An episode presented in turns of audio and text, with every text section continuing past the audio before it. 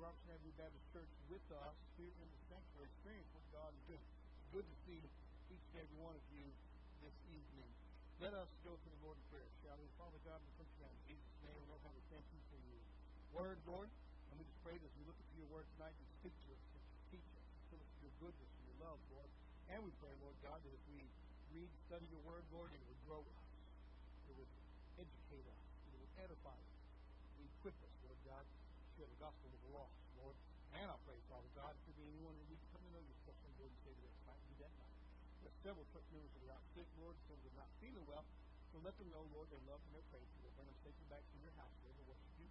Be with those that are out traveling, let them know their love and faith for as well. And we pray, Father God, that you bring them safely home. These things we do ask in Jesus' name. Amen. All right, so we're going to be in Judges 13. Judges 13. Tonight's message is called Life Lessons from Samson. Life Lessons from Samson. So let's begin, shall we? Have a at Samson, Judges 13, the Samson story. Judges 13, let's read verses 24 and 25. The Bible says, So the woman bore a son and called his name Samson. The child grew, and the Lord blessed him. And the Spirit of the Lord began to move upon him at Mahaneh, or you may say, Mahaneh, Dan, between Zorah and Eshtaol. And so we get a picture of Samson's birth here. God is with him. Verse 25, the the Lord began to move upon him in Mahaneh, Dan, between Zorah and Eshtaol. Let's take a look at that next slide. So what's in the name? When you get to the name Samson, what pops up in your mind? Uh, strength, good. Uh, what about long hair? Anybody get the word hippie in there? No? Like. Uh, so Samson's name literally means Shimshon in Hebrew. How you say that? Shimshon. And we kind of shorten it, I guess, kind of anglicize it into Samson, Shimshon. And literally what it means is glittery sunlight. Like uh, shimmery sunlight. You ever seen a, a glimmer of sunlight like that? That's what Samson's name means, Shimshon. Uh, means sunlight, a streak of light, something that makes it a beautiful story. And it's a beautiful picture uh, about Samson. And just to give you a little uh, background of what's happening with Samson. Samson, of course, born to a mom and dad who are hurting, and born to a time in Israel when they're hurting. In fact, the main question they have is, God, we're hurting. What are you going to do about it? God, when are you going to deliver us? And God, when are you going to help us? And God sends this particular judge named Samson. Now, God has already sent some judges before, and each one had a particular job, and had a particular way of doing things each judge had their own culture, if you will, on how they judged Israel.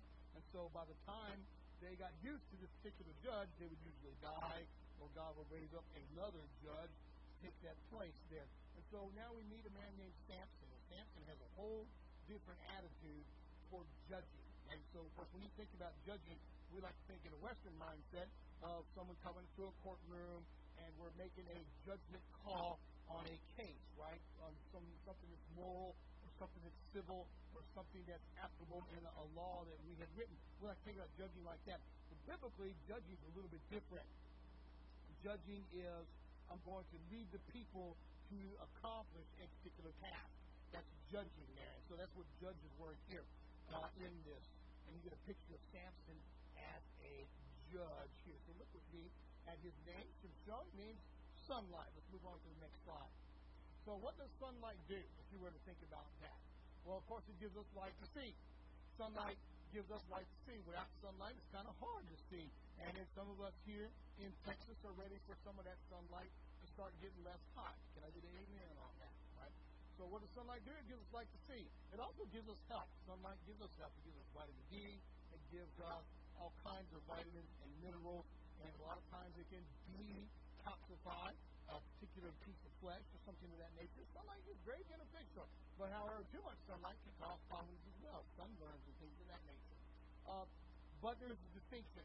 Samson is every one of those. He is sunlight that brings health. He's a glimmery sunlight that brings peace, and he brings uh, health to flesh. But too much of him creates a problem as well, like a sunburn. That's exactly the picture we need to have with Samson here. Let's find out a little bit about him. Next. So backing up just a little bit, let's learn a little bit about what, what Samson was. Samson is going to be given the Nazarite vow. His mom and dad are going to declare him to be a Nazarite. And so just so you'll know what a Nazarite is, if you would look in the book of Numbers chapter 6, I'll give you a little background of what the Nazarite vow is. Uh, verse 1 says, Then the Lord spoke to Moses, saying, Speak to the children of Israel, say to them, When either a man or a woman consecrates an offering to take the vow of a Nazarite, to separate himself to the Lord, come here it is. He shall separate himself from wine and similar drink. He shall drink neither vinegar made from wine nor vinegar made from similar drink. Neither shall he drink any grape juice, nor eat fresh grapes or raisins. Some of you would say amen on the raisins there. All the days of the separation he shall eat nothing that is produced by the grapevine from seed to skin. Verse 5, all the days of the vow of the separation, no razor shall come upon his head, until the days are fulfilled for which he separated himself from the Lord. He shall be holy. Then he shall let the locks of the hair of his head grow. In verse 6. No. It's not in there. No, sir. That's my fault. That's close enough there. You get an idea what a Nazarite is. A Nazarite is a person that's set aside for the service of the Lord, uh, given to the Lord, and God gets to choose how he wants to use him or her. The marks of a Nazarite is when they make that vow, they can no longer have any alcohol, they can no longer eat anything from the grapevine, and they can no longer be, uh, it gets a little harder and harder as they grow uh, in Israel. They can no longer be around dead people, dead things. You know, get the, vow gets a little stiffer as it grows in it. So by Samson's time frame, though, uh, Nazarite vows no longer were they having any razors. When the vow was complete, they could cut their hair off. And when we talk about cutting their hair off, every bit of it, eyebrows, underarm hair, the whole nine yards, leg hair, they would shave everything off like that. That was the mark of the completion of the vow. And then when it grew back, that was how it begun there. Like so, uh, you get a picture of Samson being dedicated as a Nazarite. So he's a holy person, supposed to live a holy life. Now let's learn a little bit more about that. Next slide, please. Christians and Nazarites. Jesus is the Nazarene. And so a lot of scholars, now I'm not sure I agree with him in this, but a lot of scholars believe that we come under that same vow because Jesus is a Nazarene, that we fall under that Nazarite vow. So some people would be apt to with that. Some people would say, yep, we surely do. But that's for you to choose tonight. I'm not going to go down that road with you. Uh, but I will tell you this right here. Uh, Samson was a Nazarite. Because of that Nazarite vow, you get a picture how strict his life was. He couldn't be around dead things. He couldn't be, have his hair cut until his vow was completed, and he couldn't eat certain foods. So not only did he have to live kosher, he had to refrain from certain other foods that would bring about the ending of his vow. As I said before, some Christians believe that we fall underneath that Nazarite vow as well, because Jesus is a Nazarene and puts us under the Nazarite vow, and you get to choose whether or not you fit under that or not. Uh, but that's why some churches hold to no alcohol at all. Is that the reason why we in the Baptist church do? No, it's not. But uh, some churches do hold to that. So anyway, with that in mind, you need to know that Samson was a Nazarite. Next slide, please. So Samson's life lessons is how we're going to learn from him. And this is the number one lesson we're going to learn how not to get a haircut. Somebody say amen. Because you know what happens to Samson. Samson's raised a Nazarite. Samson is a little bit, let's go and put it out there. Samson's a little bit rash, isn't he? Samson sees, Samson does. Samson wants, Samson takes. Samson is a little bit, just a little bit. And it's usually based around what's happening around his family, around him at that time. So let's jump ahead to Judges 14 and let's begin Samson's story. And remember, we're looking at how not to get a haircut. Remember, when he cuts his hair, it ends his vow. You know the story of Samson. He's going to be married. He's going to lose a wife. He's going to get himself uh, remarried to Delilah. And of course, Delilah is going to give him over to the Philistines. After several times, he's going to actually tell her what the secret, if you will, of the strength is. And can I be honest with you? Do you think long hair would make him strong? Absolutely not. Uh, however, the ending of his vow comes, he becomes weak, and he loses his strength, and of course, he gets captured by the Philistines, and his life becomes extremely miserable from that time. So let's take a look in Judges 14. Let's read verses 1 through 5. Now, Samson went down to Timnah and saw a woman in Timnah of the daughters of the Philistines. So he went up and told his father and mother, saying, back up saying, I have seen a woman in Timnah of the daughters of the Philistines, now therefore get her for me a wife. So I, I've always found this to be very interesting. Uh, number one, he's really not supposed to be looking at a Philistine for wife, is he? He really shouldn't be. Uh, how come? Why is that? There's lots of reasons for that. Number one, we're supposed to be equally yoked. What happens when you marry somebody outside of your faith? Is there going to be problems? You better believe there is. You better believe this. Let me tell you this right now. Let me make it absolutely positively clear. As a Christian, we are supposed to marry another born again, blood bought, redeemed Christian. If you are, listen to me, if you are a Christian who's on fire for the Lord and you marry a lukewarm Christian, there's already going to be problems. Let alone if you marry someone who's not a Christian. There's going to be all kinds of problems in there. As a pastor, I refuse to marry somebody who's a Christian and somebody who's not a Christian.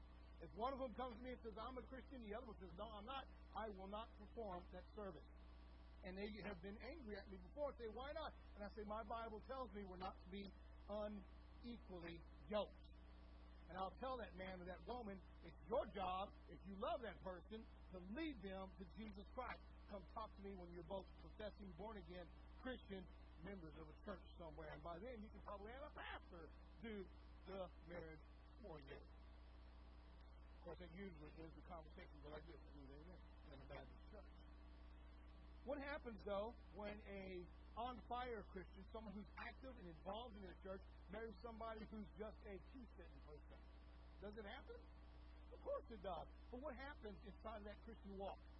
Well, usually the one who's not quite so active pulls the one who's active back, whether it be male or female. Listen to me now.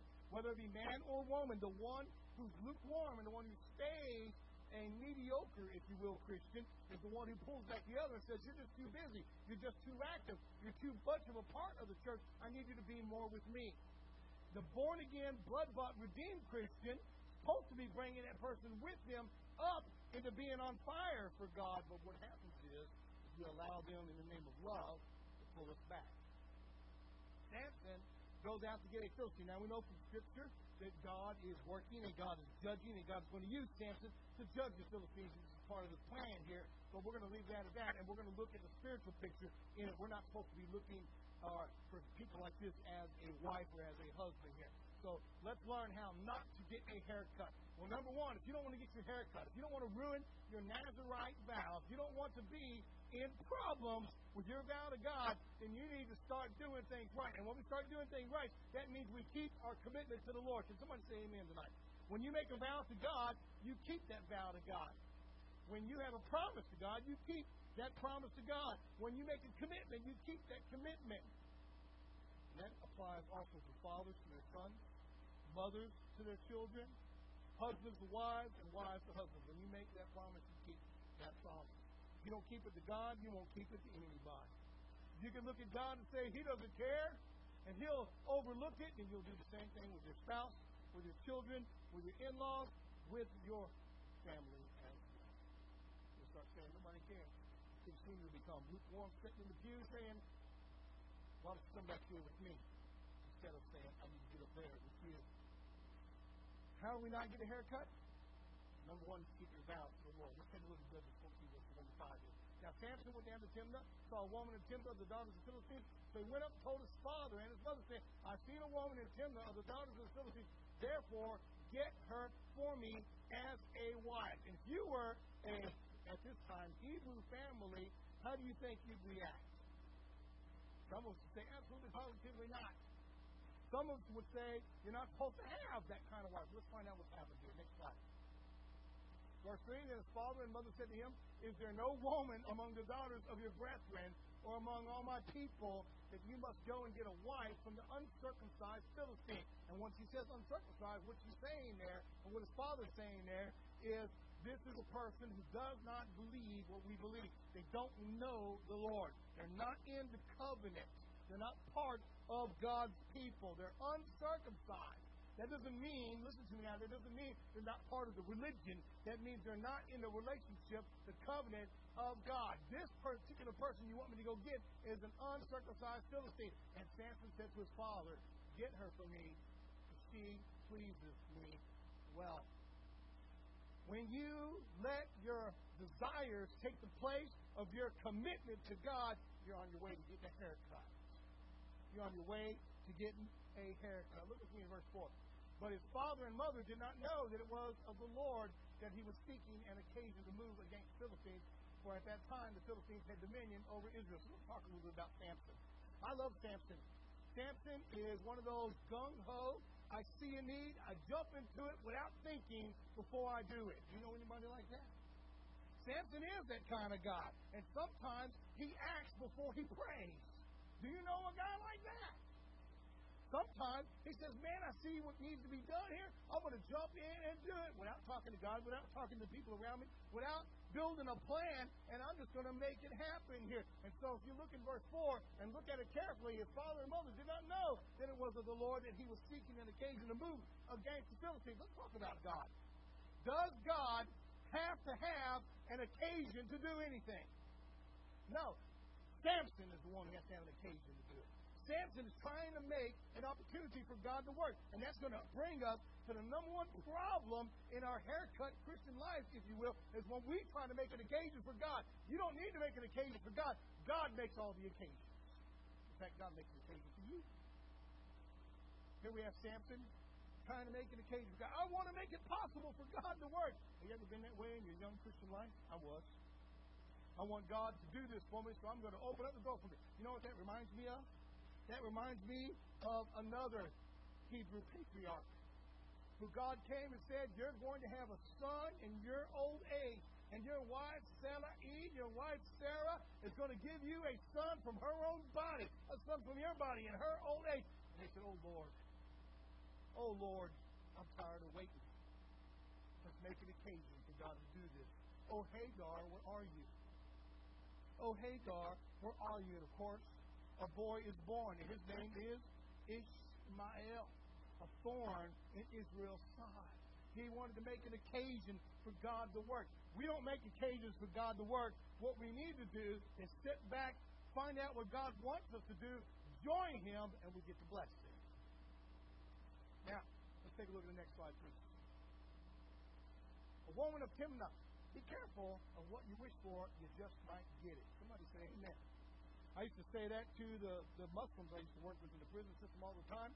We had a particular uh, United States regime that was in office at the time, and they were very pro-Islam. This regime was very pro-Muslim and very friendly toward that. And they were, you know, clapping and praising uh, their God in that. And they would oftentimes throw that into our face. And I remember telling them to them, "Be careful what you wish for, young lady.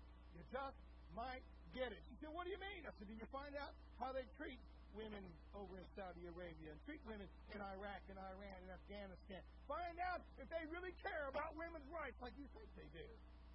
Careful what you wish for. You just might get it.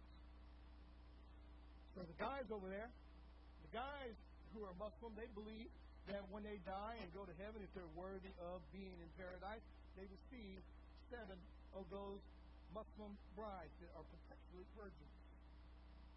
It must not be heaven for those women, it must be hell. Amen? It must be hell for them. Perpetually for that.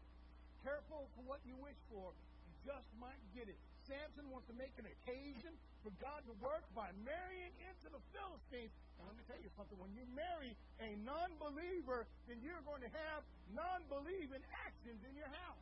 When you let something not of God into your house, then you're going to have something that's not of God running around in your house. I think it's odd. I think it's amazing that people who let horror movies, who let witchcraft, who let things of sin in their house, and then wonder why God's not blessing them. And they often say that all the time. Why isn't God doing this? He went and found a wife of Timnah. He found a woman of Timnah. So it goes with things of the world. Sometimes we get caught up in it, and we get caught up in what we want. I want this woman. She pleases me well. I want that. It pleases me well. I want to see that. I want to read that. I want to watch it. You don't need that stuff. You're a born again, blood bought Christian. And we don't need to read anything about witchcraft. Amen? You don't need that. Next slide, please.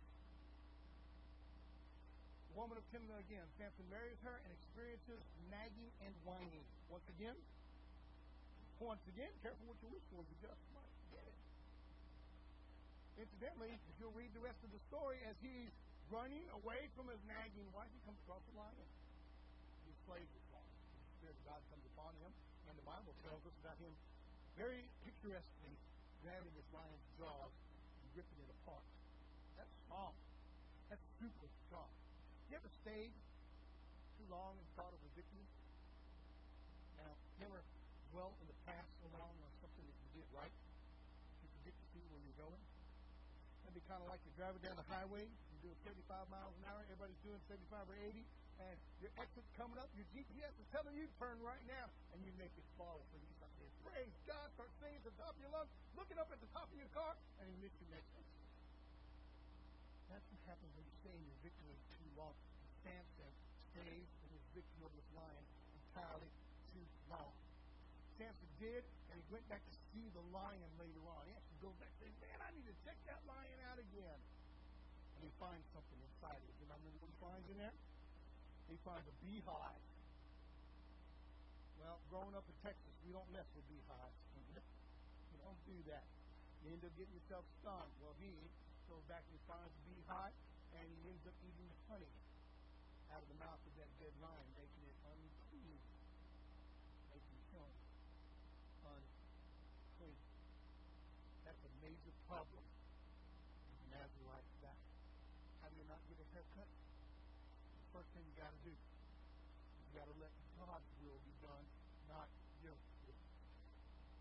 You want to be in God's army, if you want to be part of God's Nazarite vow, God's Nazarite people, then you need to start understanding it's all about God. It's not about Samson. It's not about what you did with a lion. It's not about what's in that lion's mouth later on. It's all about what God did, because Spirit of God came upon Samson and caused him to kill lion. Let's take a look at the next slide. Running out of time quickly now. The lion. Satan goes around like a roaring lion, doesn't he? Seeking whom he may devour. Look at me, 1 Peter 5 8. Be sober, be vigilant, because your adversary, your enemy, the devil, walks about like a roaring lion, seeking whom he may devour. That word may is the word of. In other words, he goes around seeking those who allow him to devour. When you let the devil devour you, you go looking after a wife of Timnah. You go looking after a woman of the Philistines. Now, my little brother, God bless his heart, dead. My little brother, Tanner, had grown some long hair. I mean, longer than mine. And on top of that, though, I remember when he became a Christian, he got saved here at Rock Family Baptist Church. And I remember when he came home, he had this long, shoulder length, blonde hair. And I remember, he said, I think it's time for me to get a haircut. He began reading in his Bible. He was convicted. So I think I'm going to cut this off. And I remember when that happened. He sat up in the chair, and my mom cut her hair in those days. My mom cut his hair, and I made a joke. I ran up to him and said, Boy, you ever run from here and hide in a barber shop, we will never find you. Here's the deal. If you give permission to the devil to keep you up, he will. He knows something is good. He won't sit back and say, you for a. He won't sit back and say, I'll count to ten and let you run a stunt. He won't sit back and say, eeny, meeny, miny, mo. If you give him permission to devour you, he will eat you on the spot. Right then, right there, in front of everybody. He goes about seeking whom he may devour, roaring like a lion. He lets people know where he is. He lets people know what he's doing. He lets people know where he's at. And incidentally, if you've been one of those this week, perhaps you're online, you've been telling me, Pastor, Brother Joshua, the devil's been attacking me this week. He's been roaring like a lion. Don't give him any more permission to eat anything else in your life. Not one. He can only devour that which he made. He cannot not devour when you say no. That's righteous. Later on, you probably know the story of Samson. He ends up in contest, a battle of will, He ends up losing a bet to a degree. And he ends up paying for it. How he pays for that bet. He, he does. Samson's a little violent, isn't he? He does bring God's judgment upon the Philistines. He just does it in a, a way that we probably don't like. Look with me in Judges 15, verses 1 to 8. After a while, in the time of wheat harvest, it happened that Samson visited his wife with a young goat. And he said, Let me go into my wife under her room. And now, I don't need, you don't need be a rocket scientist to find that exactly. But her father would not permit him to go in. So her father said, I really thought you thoroughly hated her. Remember, she nagged and nagged and nagged. Therefore, I gave her to your companion. Not her younger sister better than she? Please take her instead. I married her off. I got more money. I sold her not once, but twice. Samson said to them, This time I shall be a blameless regarding the Philistines if I harm them. And Samson went and caught 300 foxes, and he took torches turned the fox's tail to tail and put a torch between each pair of tails. And so a lot of people like to think about Samson tying those tails together with ropes. I don't know how he did it. That's possible. That maybe the way he did it, maybe he actually tied the tails together, breaking both. I don't know. All I know is the Bible tells us he turns them around and faces them tail to tail, and he gets them together, puts torches between them, he lets them go and burns up the field. Let's find out what happens verse 5, when he set the torches on fire, he let the foxes go into the standing grain of the Philistines and burned up both the shops and the standing grain, as well as the vineyards and olive groves. Sets fire to them, burns them out, creates an economical problem, a social problem, creates a problem in the land of Philistine. Let's find out what happens. Next slide, please. Verse 6 Philistine said, Who has done this? And they answered Samson, the son in law of the Timnite, because he had taken his wife and given her to his companion. So the Philistines came up and burned her and her father with fire. Well, that's justice for the people. Do we want that kind of justice in America? Do we want that kind of justice in the church? No. No, we don't. Let me tell you something. Biblically, you are the one who pays for your sins. And when you become a Christian, Jesus Christ paid for your sins. And that's how it works like that. So uh, these people here got angry at the Timnite, and they burned him and his daughter. I think that is crazy, but that's what they did. Well, that makes us feel better. That's right. Verse 7, Samson said to them, Since you would do a thing like this, I will surely take revenge on you. And after that, I will cease. Even Samson says, This is immoral. Uh, this is not right. So he attacked them hip and thigh with great slaughter. And so there's been a lot of debate on what hip and thigh is, but I, I need you to understand it means that, that Samson used every available part of his body to hit them, to kick them, to bite them, to smack them. It did not matter. He used hip and thigh. He used all his strength. When you're boxing, you learn when you throw that big, heavy right, that finishing haymaker, if you will, that KO punch, you turn your hips into it. You turn your thighs into it because you do it not just with your arms, you do it with your shoulders, you do it with your hips, you do it with your thigh to create that knockout punch. And Samson attacked them with every bit of his strength with a great slaughter. Then he went down and dwelt in the cleft of the rock of Etam.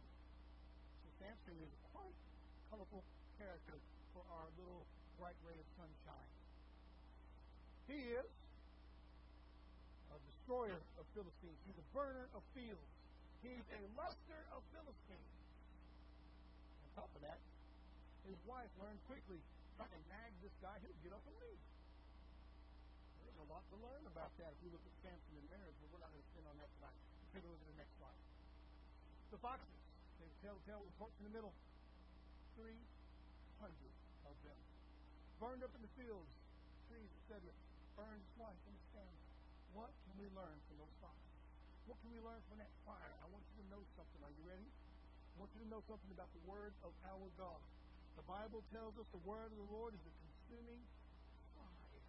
God's word will start a fire in your life, and God will burn up your vice if you will let Him. Hip and thigh means a complete victory over it, crippled, disabled. God's victory is complete. What you've got to do, though, is let God do the work. Don't make opportunities for him to do that. Incidentally, God doesn't really need your help. He needs you. Next slide. So enters Delilah. That's everybody's favorite story of Samson. That's usually the one we know most about. Judges 16, verse 4. Afterward, it happened that he loved a woman in the valley of Sorek. His name was Delilah. He fell in love with her. The other woman, thought she was beautiful. The other woman could have liked to have her as a wife, but the Bible says something different here. Judges 16, verse 4 says he loved a woman in the valley of Sorek. He fell in love with her. Let's find out what happened with Delilah. Next one, please. Delilah's word literally, Delilah means languishing. Her name means languishing. Well, probably not a name you'd be proud of, huh? To languish, to become invalid, unmoving, drooping. Delilah created an unmoving, ungrowing Samson. She made him solid inside of the house. She kept him from being where he was supposed to be. And incidentally, you're a woman who keeps a man from doing his job, from being a father, and what you really are is becoming a Delilah. Don't be a Delilah. Don't languish him. Let's look at the next slide. So here comes the haircut. Remember the Nazarite vow? Samson's haircut ends up ruining that vow. Now, he already done some things to ruin that vow. Number one, he ate the honey out of something unclean. Incidentally, if you read the whole story, he gives some of that honey to his mom and dad. That's sick, isn't it? He actually believes his hair is strength. He actually tells Delilah finally in it. Nags him. My Bible says to the point of where he's about to die. He says, Listen, if you'll cut my hair off, come to. We know from Scripture, we know from personal experience, and we know from Christian experience, hair has nothing to do with it. It don't matter if you have a mohawk. It don't matter if you have an afro. God's Spirit is where the strength comes. And we know from reading the Scriptures, when Samson got strong, the Spirit of God came upon him. Not that his hair was long, not that it was overgrown or bushy, or that it was even short. He was strong because God's Spirit came upon him. There are some things we can learn from Samson. Let's take a look at those. Next slide. Well, here's a haircut for you. This is the famous one of Samson. Get his haircut. How about that one? That, well, we'll go back to the other guy. Yeah. Isn't he beautiful? That's called a reverse mohawk. That's what that's called. And of course, my personal favorite, the Catholic. The Catholic monk right there. Hair. That's what we're really looking at tonight. Hair.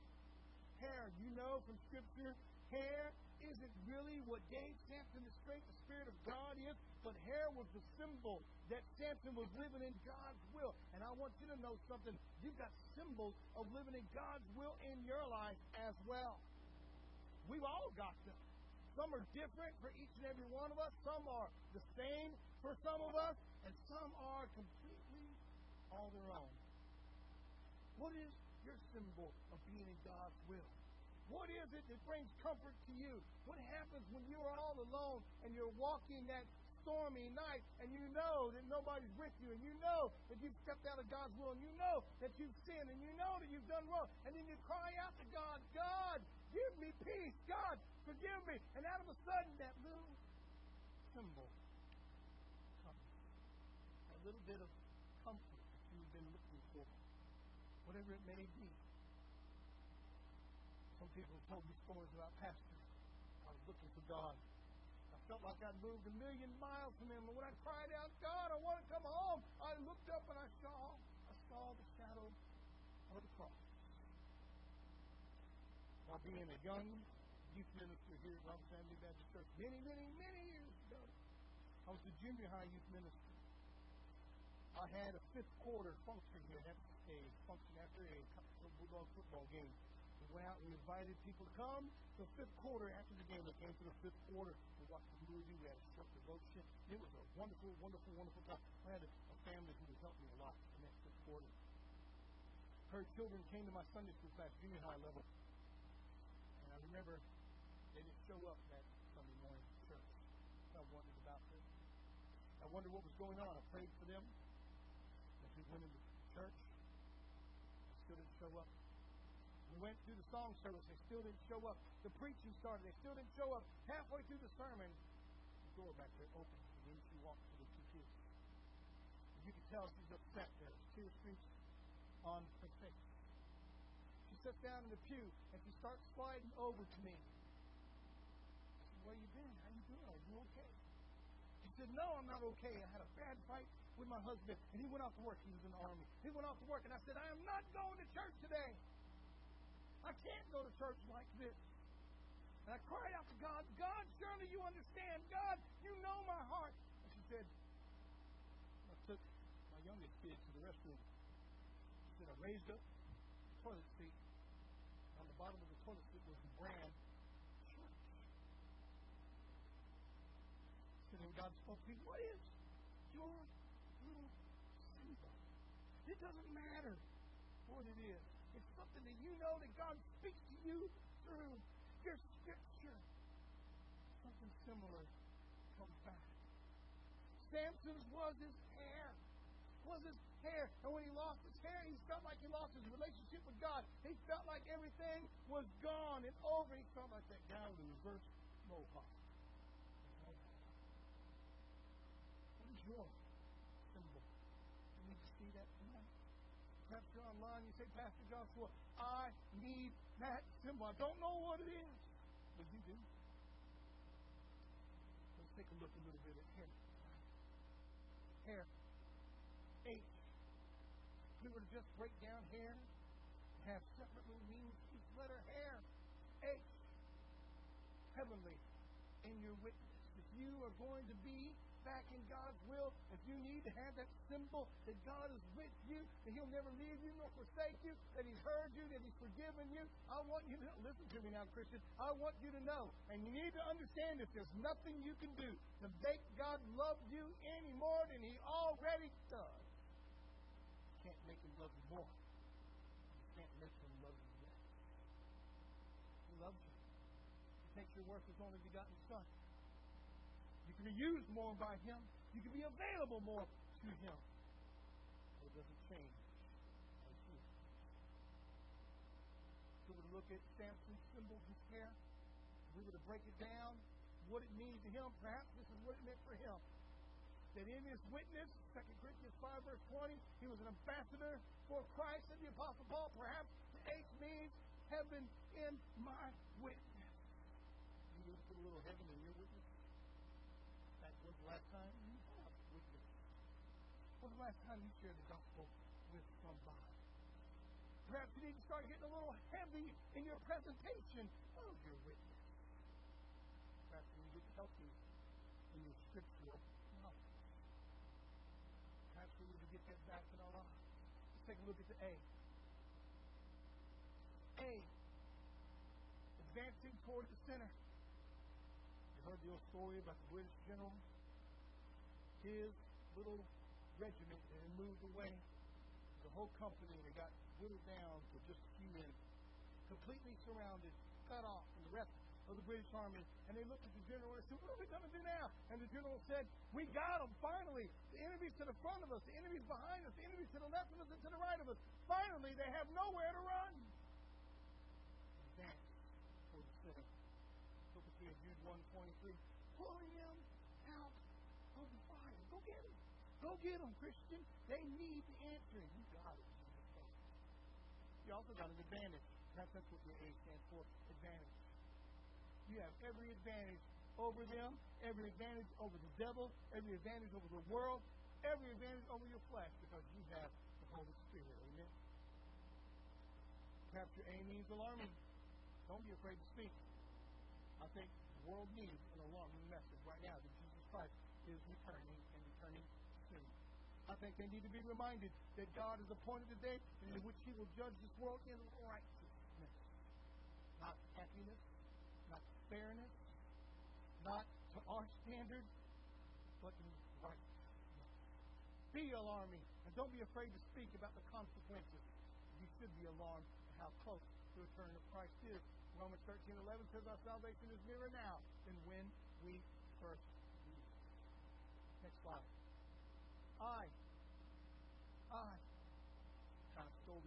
Look theology. Irresistible. Irresistible grace. grace is irresistible. It's really not to the sinner. You got to make the sinner desire the cross. How do you do that?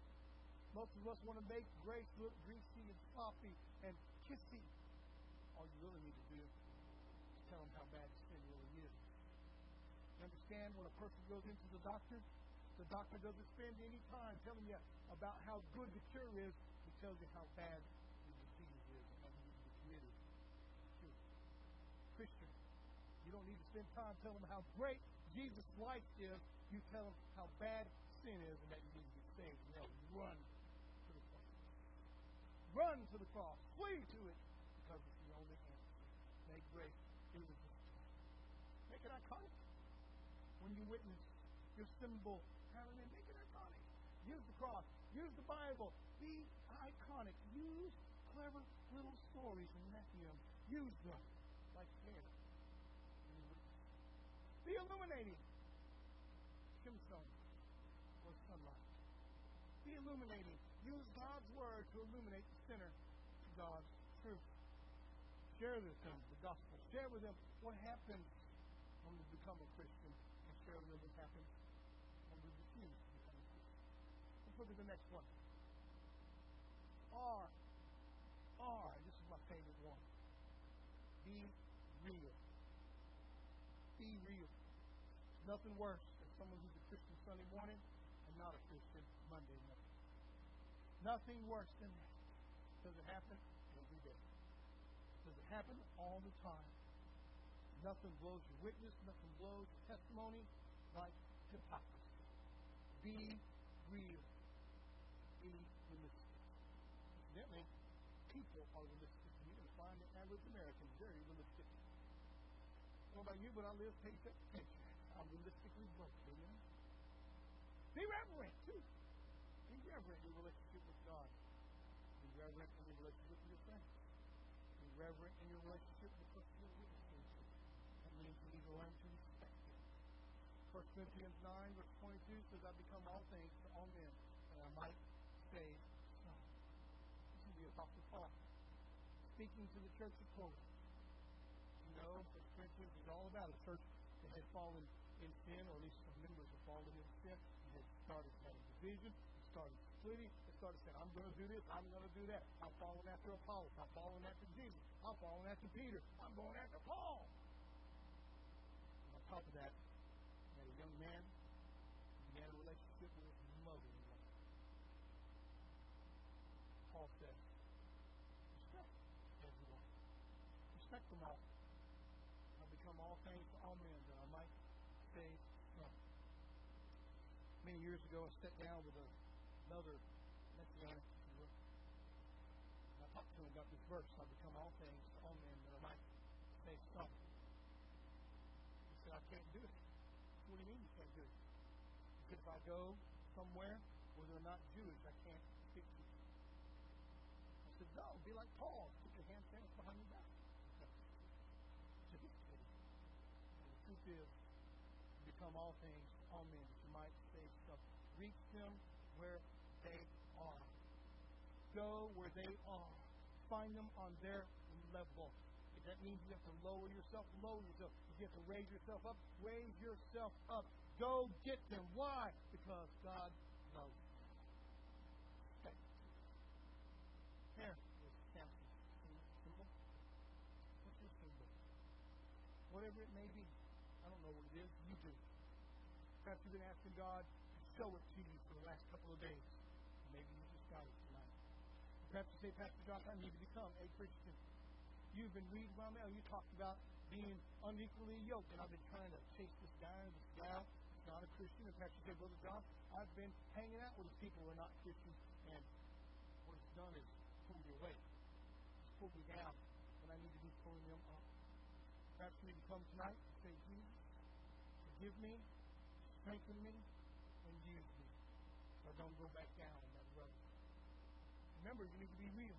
Remember, you need to be reverent. Remember, you need to be respectful. Find out what God has to do. Do I have another slide back there? So what happened to Samson at the end?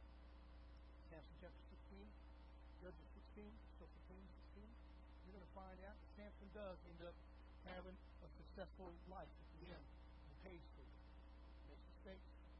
He pays for it. The Bible tells us, verse 19, it's Delilah, she loaded him to sleep on her knees. Called for a man and had him shaved after seven months of his head. Then she began to torment him, and his strength left him.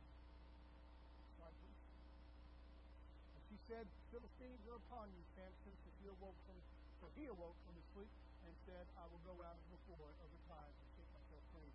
But he did not know that the Lord had departed from him. And the Philistines took him and put out his eyes and brought him down to Gaza and bound him with bronze fetters, and he became a binder in the prison. Next slide. You know the story of Samson, how it ends? Samson put in prison, he's brought inside the temple of their god Dagon. They make fun of him, they make sport of him. Eventually, though, his head is killed. Of his relationship with God being restored. His prayer life picks back up. Scripture becomes real in his life again. His relationship becomes real. Even though he lost his eyes, he actually began to be able to see. The Bible tells us he places himself between the pillars of the temple. Places him down. Bringing the judgment. He's supposed to turn upon Philistine years ago. Not men. Not a priest. We're going to close in a word of prayer and perhaps please come to Jesus tonight. Say, like Samson, I need to really see him. Would you be willing to come? Perhaps say, Brother Josh, I need to be a part of the church, whatever the case may be. We'll give you the opportunity to do that. Let's pray together. Father, we come now in Jesus' name. Lord, how we thank you for your word. Your word is quick and it's powerful. It is sharper than any two-edged sword. And I pray you now, you take charge, Lord. If any hearts, any souls, Lord, you get right with you today, to become a Christian, you let them come, Lord. To give you the praise, honor, and glory in Jesus' name. If you come as sing, Lord, I'm coming home. You come? Please from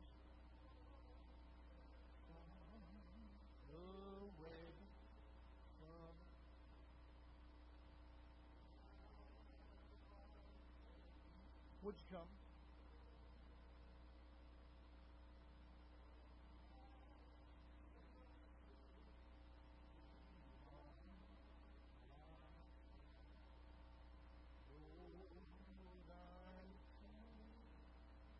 Would you come? Come on, Samson. He's shining again. Shimshon, come on.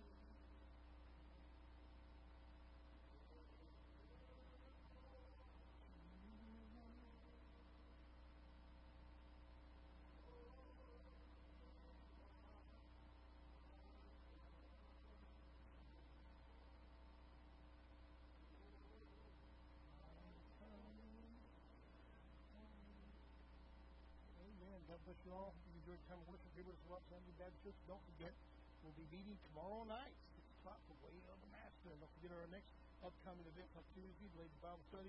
Wednesday, normal services here. Thursday, men's Bible study. Get to be a part of those things. Get plugged in and find out what God is doing Robertson Avenue Baptist Church. Well, let's close in a word of prayer, and I hope to see you guys over the next couple of days. And I'm going to ask you, Betsy, would you close in prayer for?